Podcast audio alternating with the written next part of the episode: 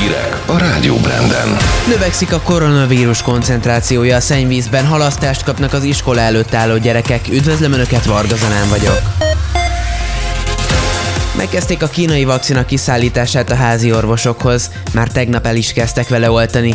Emellett újabb Pfizer és Sputnik vészszállítmány érkezett. Eddig több mint 450 000 kaptak oltást, akik közül 210 000 már a második dózist is. Országszerte növekszik a szennyvízben mért koronavírus örökítő anyag mennyiség, közölte a Nemzeti Népegészségügyi Központ főosztályvezetője.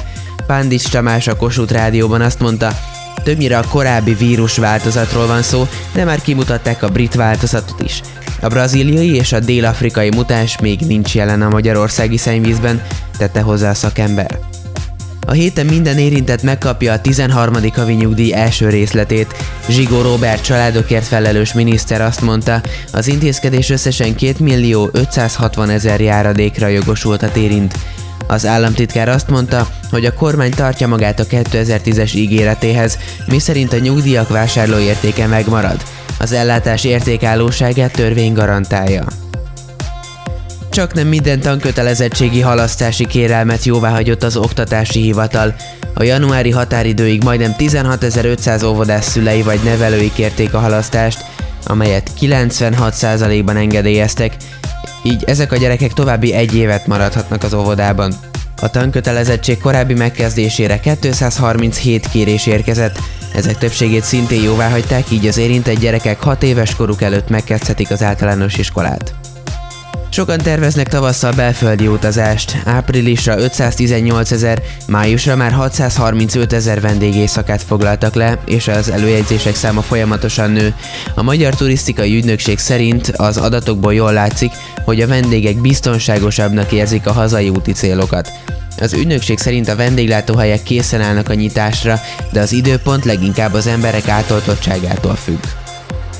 Átadták a Semmelweis Egyetem szülészeti és nőgyógyászati klinikáján a felújított tulipános osztályt, közölte a családokért felelős tárca nélküli miniszter.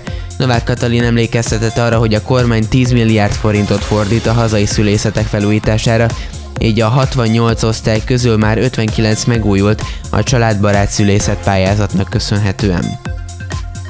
Jó minőségűek a hazai barackpálinkák, ezt a Nébih szakemberei állapították meg. A laborvizsgálatok alapján a párlatok élelmiszerbiztonsági és tartalmi jellemzőik szerint mindenben megfelelnek a jogszabályoknak. A 23 vizsgált pálinka közül 7 esetben találtak valamilyen szabálytalanságot, elsősorban az eltérő alkoholtartalom vagy nyomókövetési hiányosságok miatt. 2 terméket vontak ki a forgalomból. Időjárás. Csütörtökön délelőtt a ködfoltok zsugorodnak, feloszlanak, a napsütés hatására gyorsan melegszik a levegő, eső nem várható. Délután folytatódik a napos, kellemes, csapadékmentes idő, időnként megélénkül a déli szél, a legmagasabb hőmérséklet 10 és 18 fok körül alakul. Aztán pénteken délelőtt a párásság megszűnik, gyengén felhős lesz az ég, eső arra akkor se kell számítani, délután derült lesz az ég, nagyon kellemes időre van kilátás. A hőmérséklet csúcsértéke akkor 12 és 17 fok között tetőzik. A szerkesztőt, Varga Zalánt és a Rádió Brand híreit hallották.